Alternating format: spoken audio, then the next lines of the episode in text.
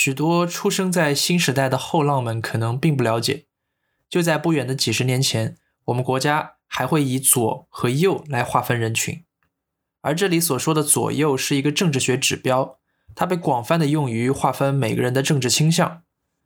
在法国大革命时期，当时的国民议会中既有皇室贵族、宗教人士，也有新兴资本家和城市手工业者。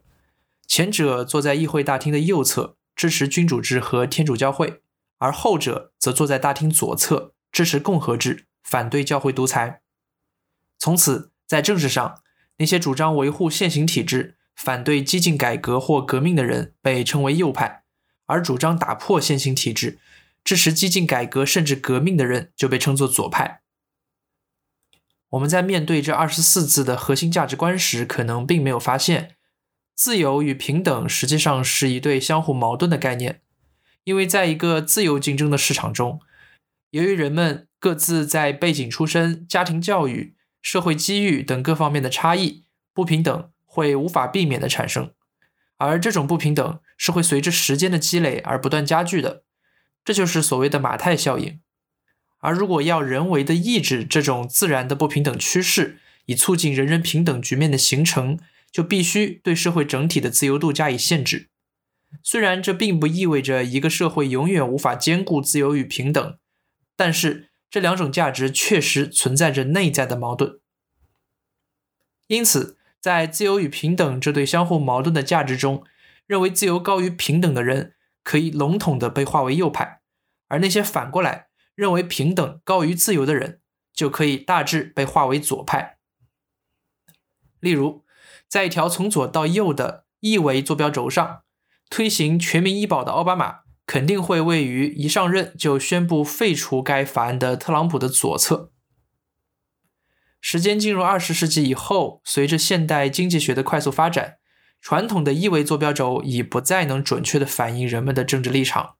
例如，人们通常会将斯大林放在坐标轴的左端，而将希特勒放在右端。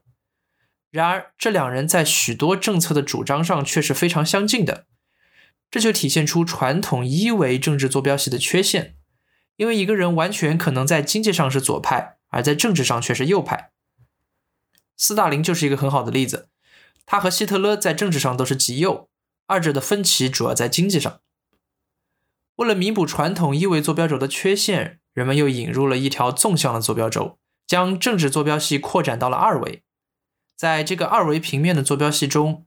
横轴代表经济，纵轴代表政治。横轴的左侧代表经济上的平等主义，主张通过国家干预对社会财富进行再分配，以缩小社会整体的贫富差距。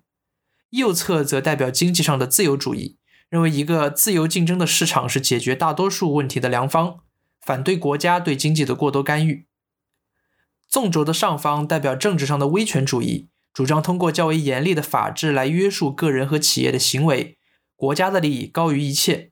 下方则代表政治上的自由主义，主张个体价值才是最终目标，而国家只是实现个人价值的一种手段。在二维的政治光谱中，每个人都会有一个由横坐标和纵坐标构成的点，这个点越接近哪个方向，就表明这个人对哪一种主义的认同越强烈。这样一来，斯大林同志便找到了自己应有的位置，即经济极左，政治极右。而元首在这里，经济中间偏右，政治极右。从这张图上，我们不难看出，一味将元首判定为极右其实是不准确的。这种二维的政治坐标系通常被称为政治光谱，它是政治学上的一种量化工具，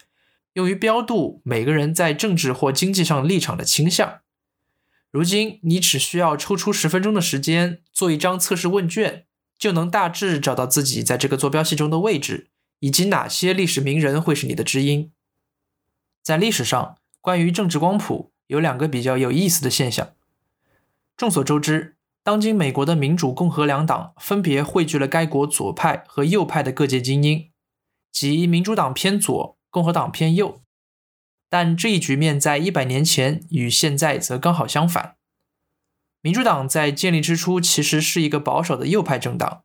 它主要代表美国农场主的利益。因此，民主党在十九世纪中期通过法案强制驱逐印第安人，发动美墨战争，获得大量土地以供农耕；在南北战争中，则支持奴隶制，以维护成型的农业体制。在相当长的一段时间里，民主党获得南方各州的支持。然而，自从1930年代以来，作为民主党候选人的小罗斯福总统，在大萧条后实行新政以挽回美国经济。这些在当时看来非常左倾的做法，成为了日后民主党的主要政策走向。于是，民主党从一个保守的右派政党，逐渐变为一个激进的左翼政党，直至今日。而如今的共和党在建立之初却是一个主张进行经济改革的左翼政党，同时反对奴隶制。共和党的第一位总统就是亚伯拉罕·林肯，他的上任成为南北战争爆发的直接诱因。直到一九八零年代，里根总统上台后，现代共和党的政治立场才最终定型。但在一百年后，共和党已经转变为一个代表白人、男性、中老年人、农民和低学历人士的保守的右翼政党。也就是说，在过去的一百多年时间里，美国两大主要政党的立场发生了有趣的互换。这也从侧面反映了现代资本主义党派政治的某些本质。还有一个比较有意思的现象，如今一提到纳粹，我们便会下意识的将它归为极右翼。但如果我们看一眼纳粹的全称——国家社会主义德国工人党，就会惊奇的发现，原来它在一开始也是一个代表工人利益的左翼政党。至于纳粹的历史以及希特勒是如何从一个默默无闻的奥地利艺术生蜕变成双手沾满鲜血的元首，就是另一个故事了。我们这期节目主要介绍了一些关于政治光谱的常识。如果你对这类话题还有兴趣，可以自行搜寻相关资料进行阅读。我是古月，感谢收听收看《格物志》。我会在这档节目里尽我所学，理清历史与社会。如果你喜欢本期节目，不妨订阅我的频道，或者给我点个顶，并在评论区留下你的想法。我们下期再见。